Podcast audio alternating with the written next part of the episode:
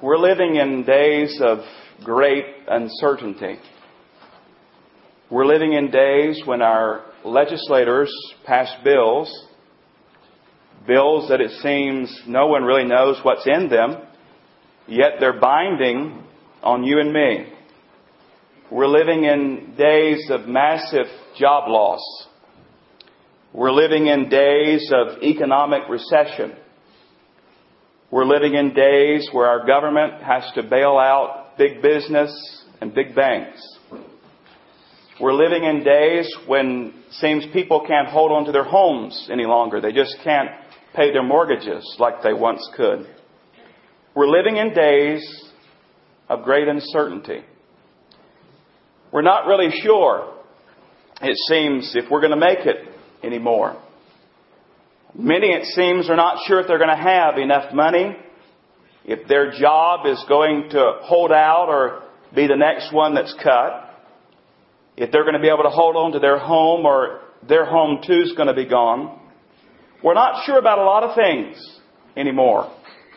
It's enough, if you think about it, to drive someone to worry, to depression, and even outright fear. And the question this morning is there a word from God for days like these? Is there a word from God for days like these? Is there a way to move from fear to faith? Is there a way to live peacefully, rejoicing in the Lord, rather than being filled with fear and dread? And the answer, beloved, is yes. Yes. I want to share that word with you today. I want to talk to you this morning about facing the future with faith rather than fear. Facing the future with faith rather than fear. Would you turn with me in your Bible to the Old Testament, the book of Proverbs? You find the book of Psalms, just as the very next book, Proverbs. And I want you to find the third chapter of Proverbs this morning. And we're going to read verses 1 through 12 as we seek to hear from God for these days in which we're living. Proverbs chapter 3, and we'll begin reading at verse number 1.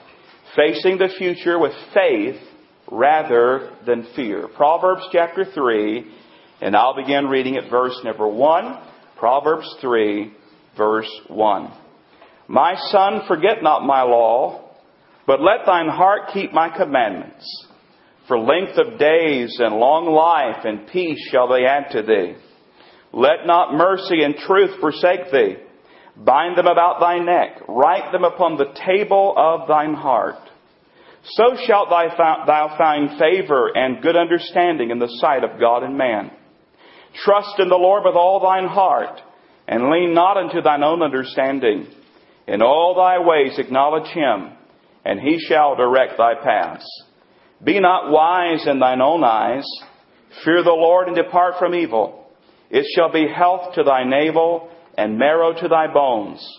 Honor the Lord with thy substance and with the first fruits of all thine increase. So shall thy barns be filled with plenty, and thy presses shall burst out with new wine. My son, despise not the chastening of the Lord, neither be weary of his correction. For whom the Lord loveth, he correcteth, even as a father, the son, in whom he delighteth. Let's ask God's help today. Father, we ask, Lord, that you'll just open up your word to us. I pray for thy Holy Spirit to teach us. I pray for you to have your will accomplished in every single life here today. Use me, Father. I give myself to you. Guide my word, my thought, my very actions. May they truly point everyone here today to Christ. In his name I pray. Amen. If you're like most Christians, as I read this passage, your eyes and your attention were drawn to verses 5 and 6. Very familiar verses to many. Some have even taken Proverbs 3, 5, and 6 as their life verses. Now listen, sometimes we come to familiar ground like this and we find these grand verses, these great verses, these life verses in the Bible. Verses like John 3:16 and Romans 8:28 and Proverbs 3:5 and 6. When you find out that someone's going to be teaching on them or preaching them, we sometimes kind of hit the mental snooze button, and we kind of check out for a little while, and we'll kind of come back to when the preacher's done. You think this way, I've heard this before, I know these verses, I know what they teach. So listen, before you hit the mental snooze button this morning, I want to challenge you. I want to challenge you to look at this passage afresh and anew. I want to take it apart, I want to turn it over, I want to examine it, and we're going to put it back together. And we're going to see what God's saying to us here. I want us to come with it with wonder, expectancy, and amazement. I want us to come to the Word today, as we should come every day, being reminded that we have here the inspired, inerrant, infallible, authoritative Word of the living God. Okay? So don't check out. Everybody's awake. Everybody's alert. Everybody's ready, because we're going to look primarily at verses 5 and 6 today, those most familiar verses. Now, we know these verses, many of us. Let's read them again. Trust in the Lord with all thine heart, and lean not unto thine own understanding. In all thy ways acknowledge Him, and He shall direct thy paths. These verses are pretty straightforward. If you break it down, we're told to do three things. And it says God will do one thing. We're told to trust, we're told to lean not, and we're told to acknowledge. And then we find that it says that God shall direct one's paths. Notice likewise that we're told three things.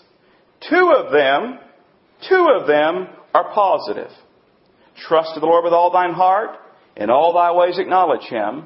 And one is negative, where it says, lean not unto thine own understanding. And of course, God's part is all positive, as it says, He shall direct thy paths.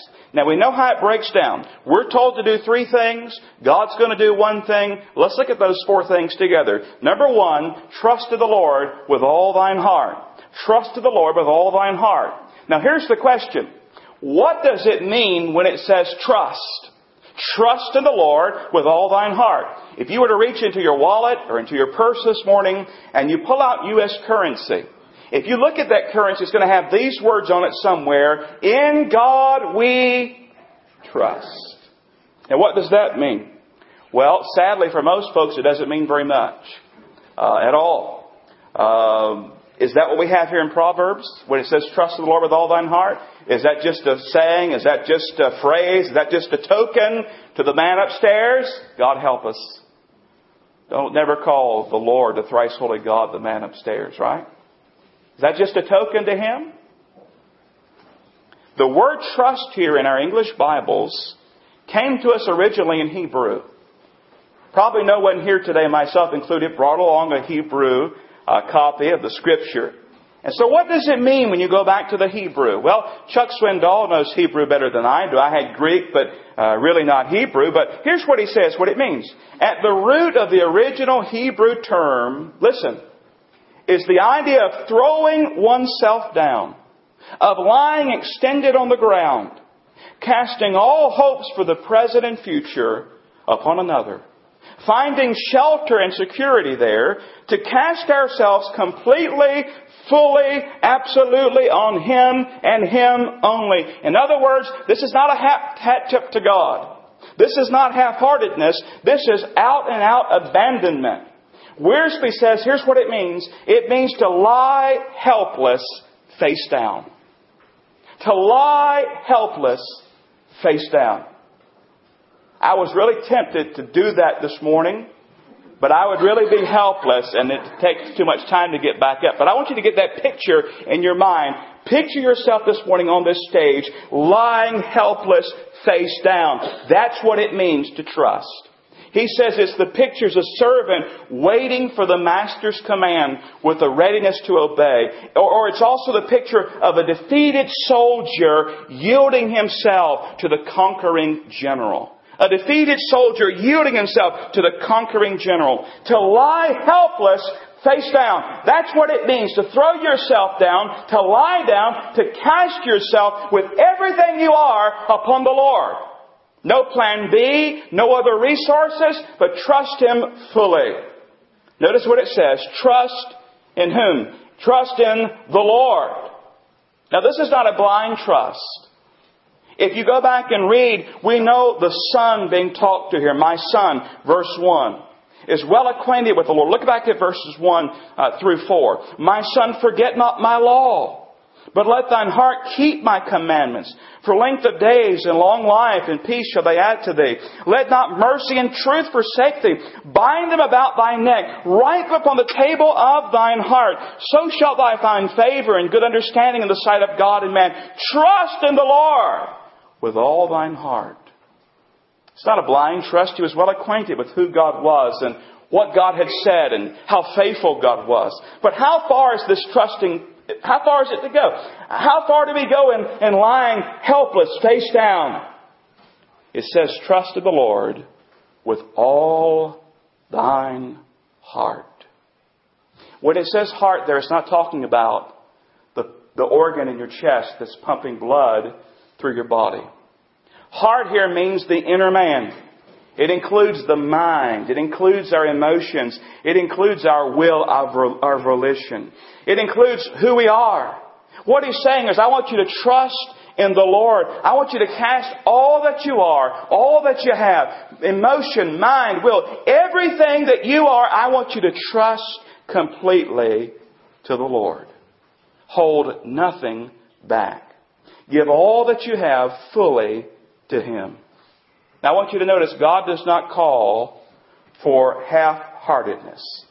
He does not call for partial trust. He calls for an all-out, all-hearted surrender to Him. Now, before someone can trust Him like this, before they can truly trust Him with all their heart, they first have to have Him in their heart. Before they can trust Him like this, they have to trust Him in the first place. They have to trust Jesus Christ as Lord and Savior. The Bible declares that all have sinned and fallen short of the glory of God. All are under condemnation. There are none righteous. All are lost. All are doomed. And there's only one hope, one solution, one Savior, and His name is the Lord Jesus Christ. And I wonder today, have you met Him, friend? Do you know Him? Is He your Savior? Is He your Lord? Have you turned from your wickedness, your sin, and have you turned to Him by faith? Taking Him by faith and faith alone. If not, why don't you do that today? Why don't you trust Him today? Why not turn from condemnation and eternal doom and destiny in hell to eternal life in the living Lord, the Lord Jesus Christ? Trust Him today. Now, I understand that many have already done that. Many sitting here today say, Preacher, this time ago, I turned from my sin to Christ. I know Him. He's my Savior. He's my Lord. And I say, hallelujah. I could say the same thing today only by His grace and His mercy. I'm not worthy, but I'm a sinner saved by grace. To Him be the glory. But listen, for those of us who know Him, let me ask you this question. Do you trust Him like this? Do you trust Him as if you were lying helpless, face down? Do you trust Him like that? You say today, well, I trusted my eternal destiny. I trust that when I die, He's going to take me to heaven. But do you trust Him today? Do you trust Him this month? Do you trust Him this week? Do you trust Him this morning? Do you trust Him this hour? Are you completely, totally, absolutely abandoned to Him, cast upon Him, totally entrusting Him, fully, completely trusting Him and Him alone? Because it says what? Trust in the Lord, not the Lord and, but trust in the Lord with all thine heart. Do you trust Him like this? Be honest. Do you trust Him like this? Not if you're fretting and worrying and anxious. Not if you're trying to spend all your time figuring out what to do. Beloved, I ask you today, are you trusting Him like this? As the soldier who's defeated, yielding to the conquering general. As the servant before his master who's there waiting for the command ready to obey. As if you're lying helpless, face down, do you trust Him like this? Be honest. Do you trust Him today? Now, in all honesty, I could probably stop right now and give an invitation. And if you were honest before God, I believe this altar should be filled. I really believe that.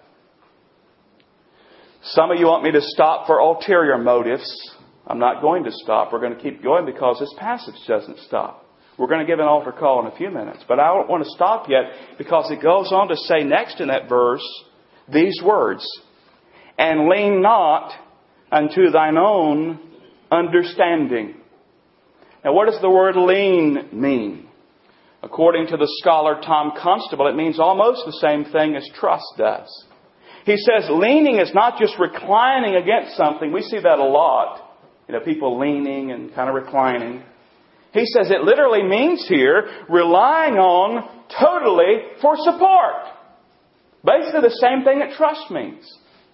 To totally support, to totally rely upon your own understanding. When you understand what lean means, you know now why it says, lean not unto thine own understanding. In other words, don't rely on your human wisdom. Don't rely on your human understanding. You're going to find out in your journey of faith, if you haven't already, you're going to find out that things don't always make sense from a human standpoint. They don't always make sense. Go back and talk to Joseph in the Old Testament, Genesis. From a human standpoint, it didn't make a lot of sense what he had to go through. I mean, all of us probably had fights and disagreements with our siblings, but his sold him into slavery. And he was taken into a foreign place and sold as a slave. And he went through much hardship, imprisonment, and the like. And from a human standpoint, it didn't appear that things were going so well for Joseph in his life. And then we know that to the casual observer looking at Joseph's life, it just seems like that maybe his life's not going to be all that great after all. But the Bible says God was with him. And God was ordering his steps. And God was sending him before to save life, to save the nation, to save his family. God sent him through all those things that did not make sense, because God had a greater purpose for his life. From a human standpoint, it does not make sense that God, Almighty God, would send His Son to die because you and I sinned. From a human standpoint, that doesn't make sense. We should be in hell this morning. We should be there for all eternity. It doesn't make sense that God would love us that much, but beloved, He does. And He sent Christ to die in our place. It may not make sense, but praise be to God that we don't understand it. But God in His grace and mercy said, I'll give my Son that you might have life. From a human standpoint, the journey of faith does not always make sense. And listen, what you're going through right now, probably makes no sense whatsoever. You can't figure it out. You can't make heads or tails about it. You can't reason it out. You would have not chosen it for yourself. You didn't want it in the first place. But Christian, listen to me. God says to you this morning, trust me with all your heart. Trust me. Don't rely on your own wisdom. Don't rely on your own understanding. Trust me. Trust with all your heart. Know that I'm worthy of your trust. Know that I'm in control. Know that I'm on the throne. I'm God alone. Trust me. Even when you can't find me, it seems. The old song used to say it this way. When you can't trace His hand, trust His heart. Trust me with all thine heart. Don't try to figure out everything. I'm kind of analytical. I like to figure things out and think through things. And I drive other people crazy that way. I drive my wife crazy that way sometimes. I like to drive around the parking lot and observe and figure out just the right spot to park in. She just whips it in there and turns it off. I like to figure things out. God says, lean not unto your own understanding. Look at verse 7. Be not wise in thine own eyes. Fear the Lord, depart from evil. It shall be health to thy navel and marrow to thy bones. Listen, he says, don't try to figure it all out. Let me give you a caution, though. This is not saying, turn off your brain. God gave us a brain. God gave us some knowledge. God gives us wisdom. We should be using that for His glory. We should give that to Him. But the idea here is don't lean upon your own understanding because you may miss the will of God. So what do we have so far? Number one, trust the Lord with all thine heart. Number two, lean not unto thine own understanding. Number three, in all thy ways acknowledge Him. Acknowledge Him. Now notice the word there in verse number 6, in all thy ways. Not in some, not in most, not in spiritual matters alone. In all thy ways acknowledge Him. What does it mean to acknowledge Him? What does that mean? Well, I believe MacDonald was right when he said it's the idea of acknowledging His Lordship in every area of our life. That He is Lord. He says every area of our lives must be turned over to His control. We must have no will of our own, only a single pure desire to know His will and to do it. You see, that word acknowledge, here's what it literally means in the original. It means to recognize. It means to consciously know. So let's read it that way. In all thy ways, recognize Him. In all thy ways, consciously know Him. In all thy ways, yield to His Lordship. Now, He is Lord. He is Lord. And He wants to be Lord, and to be Lord of every area of our lives. You say, no, really, every area? Listen, 1 Corinthians 10:31. Whether therefore ye eat, or drink, or whatsoever ye do. How does it end? Does anybody know? Do all to the glory of God. How much more basic can you get than that? Eating and drinking. And then he says, hey, whatsoever you do, do all to the glory of God. Have you opened your life? Have you opened your life up to the Lord? Is there any area in your life where He is not welcomed? Is there any area in your life where He's not welcomed? We touched on it briefly before the offering, but what about your finances? So many people struggle in this area. But look at what verses 9 and 10 say here in this passage. Verse 9 says, honor the Lord with thy substance, and with the first fruits of all thine increase, so shall thy barns be filled with plenty, and thy presses shall burst out with new wine. Do you honor God in your finances? Do you tithe your income? Do you give at least 10% of your income to the Lord? Do you consider Him in your financial decisions? Is He the Lord of your checkbook and your pocketbook? You see, when we tithe to the Lord, we give 10% first. You know what that does? It acknowledges His Lordship, but it also reminds us of this. We are stewards. And while He says, yes, I want you to bring at least 10%, it reminds us, hey, the 90% belongs to Him as well. It is all His. We're stewards. What's a steward? A steward is a manager. Everything we have, everything we possess, it's not ours, it's His. And He allows us to use it and be managers of it for His honor and His glory. Listen, if you can't trust God with your finances, then you're certainly not trusting Him like it says to in Proverbs 3, 5, and 6. You're certainly not doing that. And it's interesting, this comes in this passage because many times that's the area where people fail in their Christian life and trusting God. They won't turn over their finances to God. They said, oh, He's my Savior, He's my Lord. Kind of like the cartoon, the preacher baptizing the fella, and you see, and he's got his wallet up out of the water. He just won't let that go under. He just won't surrender that.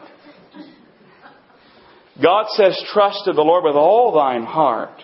In all thy ways, acknowledge Him. Acknowledge Him in your finances, in your family, in your job, in your vocation, in your vacation. In every area of your life, God says, listen, know me, recognize me, honor me, trust me. Three things he tells us to do. Trust him. Lean not. Acknowledge him. And then what does it say? What is he going to do? Look at the end of verse 6. And he shall direct thy paths. Here's where we get to the promise. He shall direct thy paths. Your translation may have it something like this. He'll make thy path straight. It's the idea of removing obstacles in the path. It's the idea of smoothing the way. As one writer said, he may do it using the Bible. He may use it using the advice of godly Christians through the marvelous convergence of circumstances, through the inward peace of the Holy Spirit, or through a combination of those things. But he'll make the guidance so clear for us. He'll direct the path. He'll direct you in the way he wants you to go. We live in a world filled with uncertainty. Yet in these days of great confusion, where it seems nobody, even those in leadership, those even making decisions don't even know what's going on, in that day of confusion, God says, trust me. Trust me. Lean not unto your own understanding. Recognize, know me in every area of your life. And here's my promise to you. I will direct your path. Now here's another question. Is it a safe path to tread? I want to submit to you that it is. But listen, that doesn't mean it's an easy path. It may even be a dangerous path, humanly speaking. You see, the path that God has had for some believers has ultimately led them to martyrdom. That is, they were killed because they loved and followed Jesus Christ. And you say, well, preacher, how can you say that's a safe path then? Listen, the safest place you can be is in the center of the will of God. That's the safest place you can be. And there you're safe, regardless of what happens, if you're in God's will. Now, this is a promise, but it's also a proverb. We say, what do you mean by that? Well, listen. As one scholar said, the promise means that God will make the course of such a person's whole life truly successful in God's eyes. It's a promise in a Proverbs. It refers to the totality of the person's life. What am I saying? It means that it's not guaranteeing you're never going to make a mistake. We're talking about the totality of life. Directing your path overall. Getting you where God wants you to be. But it doesn't mean you're not going to make a mistake or two. It doesn't mean maybe you won't disobey as God's leading you.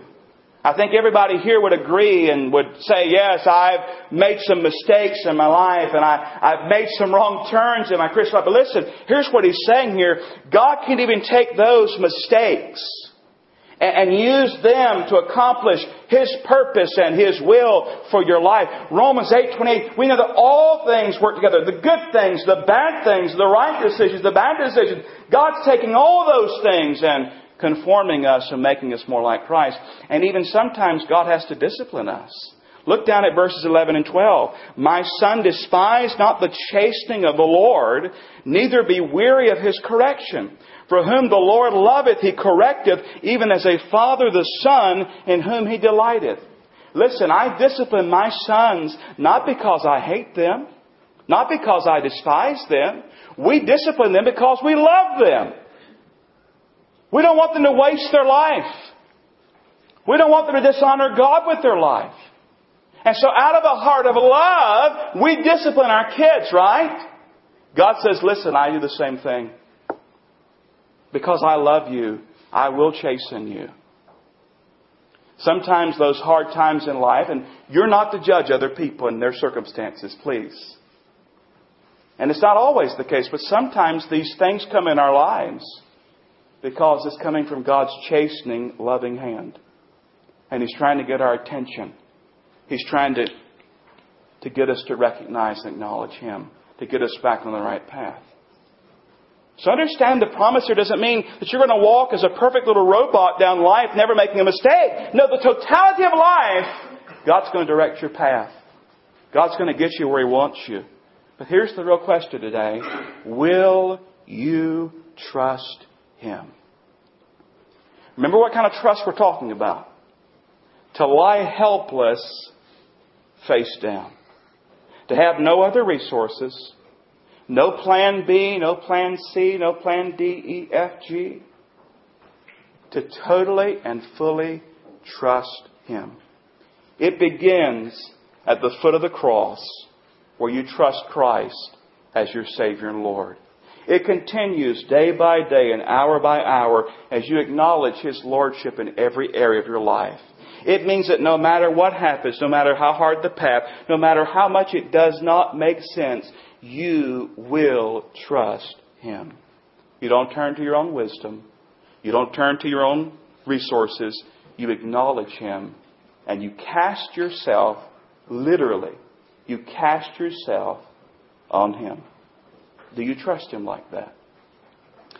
It was a common occurrence for the townspeople of Brixham, England, to see a frail, middle-aged man stroll thoughtfully by the sea. You see, this mild-mannered man was the town's parson. And he had taken his daily walks by the sea there for more than 20 years. That's the way he thought out his sermons. That's the way he communed with the Lord. He daily talked with God by the sea on his walk. Man, that's a great thing to do, isn't it? I love the seashore myself. Well, one Sunday afternoon in September of 1847, Reverend Henry Light walked along the seashore there with a heavy heart. You see, his steps were uncommonly slow that day because this was the last day he was going to be walking that familiar path by the seashore. See, he'd taken the little church there in Brixham when he was only 30 years old. He thought that the salt air would mend his health. That day at the age of 54, his ailment had actually grown worse. And doctors had advised him to leave and go to the warmer climate in Italy. At the morning service there on that Sunday, he administered his last sacrament and he walked beside the seashore that afternoon. And as he was doing so, he was making notes of his farewell message to the friends there in Brixham that he had served for so many years. And as he walked along the seashore that Sunday afternoon, he wrote down his prayer. He later gave that prayer, that page containing the prayer, to a relative. And that relative took that and put it away in a trunk. Just kind of put it away. Well, you know, Henry Light never did make it to Italy. He actually died in southern France 2 months after leaving Brixham. But the reason I tell you the story is because of that prayer that he wrote. We still have that prayer because along the way that prayer resurfaced and was set to music and became a hymn that perhaps you know. I think it's a fitting conclusion to what God has been saying to us today. This is just a portion of it, but listen and see if you recognize it.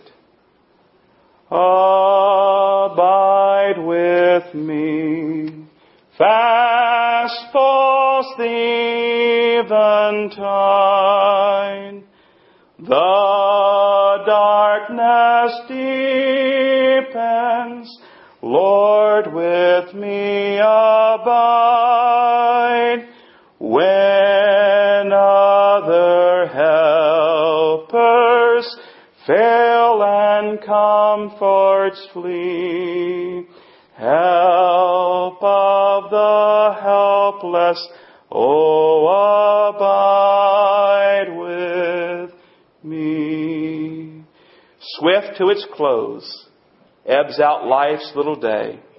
Earth's joys grow dim, its glories pass away. Change and decay in all around I see. O Thou who changest not, abide with me. I need Thy presence every passing hour. What but Thy grace can foil the tempter's power? Who like Thyself my guide and stay can be? Through cloud and sunshine, Lord, abide with me. I fear no foe with Thee at hand to bless. Ills have no weight and tears no bitterness. Where is death's sting? Where, grave, thy victory? I triumph still, if thou abide with me. Hold thou thy cross before my closing eyes. Shine through the gloom and point me to the skies. Heaven's morning breaks and earth's vain shadows flee. In life, in death, O Lord, abide with me. I don't know about you, friend, but the longer I know Him, the longer I serve Him, the more I'm understanding just how much I need Him. Not just for eternity, but for today. Not just for years down the road, but for this moment, this hour, this breath. I don't know what you're facing, friend, but I know what God says to you. He says, trust me with all thine heart. Don't lean on your own understanding. In every way, in every area of your life, acknowledge me, know me, recognize me as Lord. And here's my promise. I will direct your path. I will guide your steps. It starts at the foot of the cross as you trust Him as Savior and Lord. It continues day by day. Do you know Him today? Do you know Him? And if you do, are you trusting Him? Father, abide with us, just as Henry Light wrote. We need you. Father, I believe you're speaking to hearts this morning. Folks that are hurting, folks that are struggling. Father, I pray in this invitation time, if there are folks who do not know Christ as Savior, I pray they'll come and receive Him. I pray for others who do know Him. Lord, I pray that they would come today and just cast themselves before you at this altar as if they were lying helpless face down, saying, yes, I will trust you.